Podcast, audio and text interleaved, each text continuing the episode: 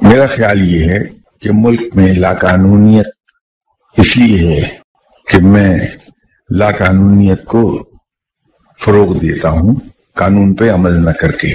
अगर मैं अमल करने लग जाऊँ कानून पर तो मुल्क में लाकानूनियत नहीं रहेगी। बेरोजगारी भी इसलिए हमें नज़र आती है कि हम जो काम भी करते हैं, उसमें लापरवाही का आंसर होता है। मैं भी जब नौकरी में बैठा होता हूँ तो जो काम मुझे दिया गया होता है, मेरे लिए उससे ज़्यादा अहम ये होता है कि मेरे दोस्त की टेलीफोन कॉल आ रही है। दौरान ड्यूटी, मेरा मोबाइल खामोशी नहीं होता है।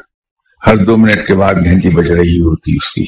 तो मेरी सारी तो जो मोबाइल की तरफ़ रहती है, काम मैं लापरवाही से करता हूँ, जो गलत होता है, उसमें गलतियाँ हो जाती हैं। नतीजा ये है कि मेरा बॉस कुछ अरसा तो मुझे टॉलरेट करता चला जाता है वार्निंग्स देता है। और उसके बाद एक दिन वो कहता है कि thank you very much Shah साहब। I got a better person सुबह से तशरीफ़ न लाइएगा। तो यूँ मैं बेरोजगार हो जाता हूँ। अगर मैं ये ठान लू कि जब मैं ऑफ़िस में हूँ ऑफ़िस के दरवाजे में एंटर होते ही मेरा मोबाइल स्विच ऑफ़ हो जाए। ड्यूटी के औकात के दौरान मेरा कोई विजिटर पर्सनल विजिटर ना आए दफ्तर में।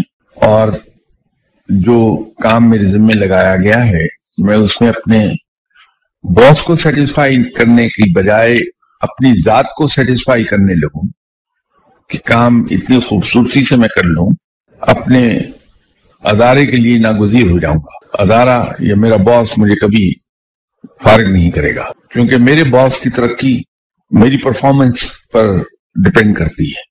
अगर मैं अच्छा काम कर रहा हूँ तो रिज़ल्ट अच्छे आएँगे, उसका क्रेडिट मेरे बॉस को मिलेगा।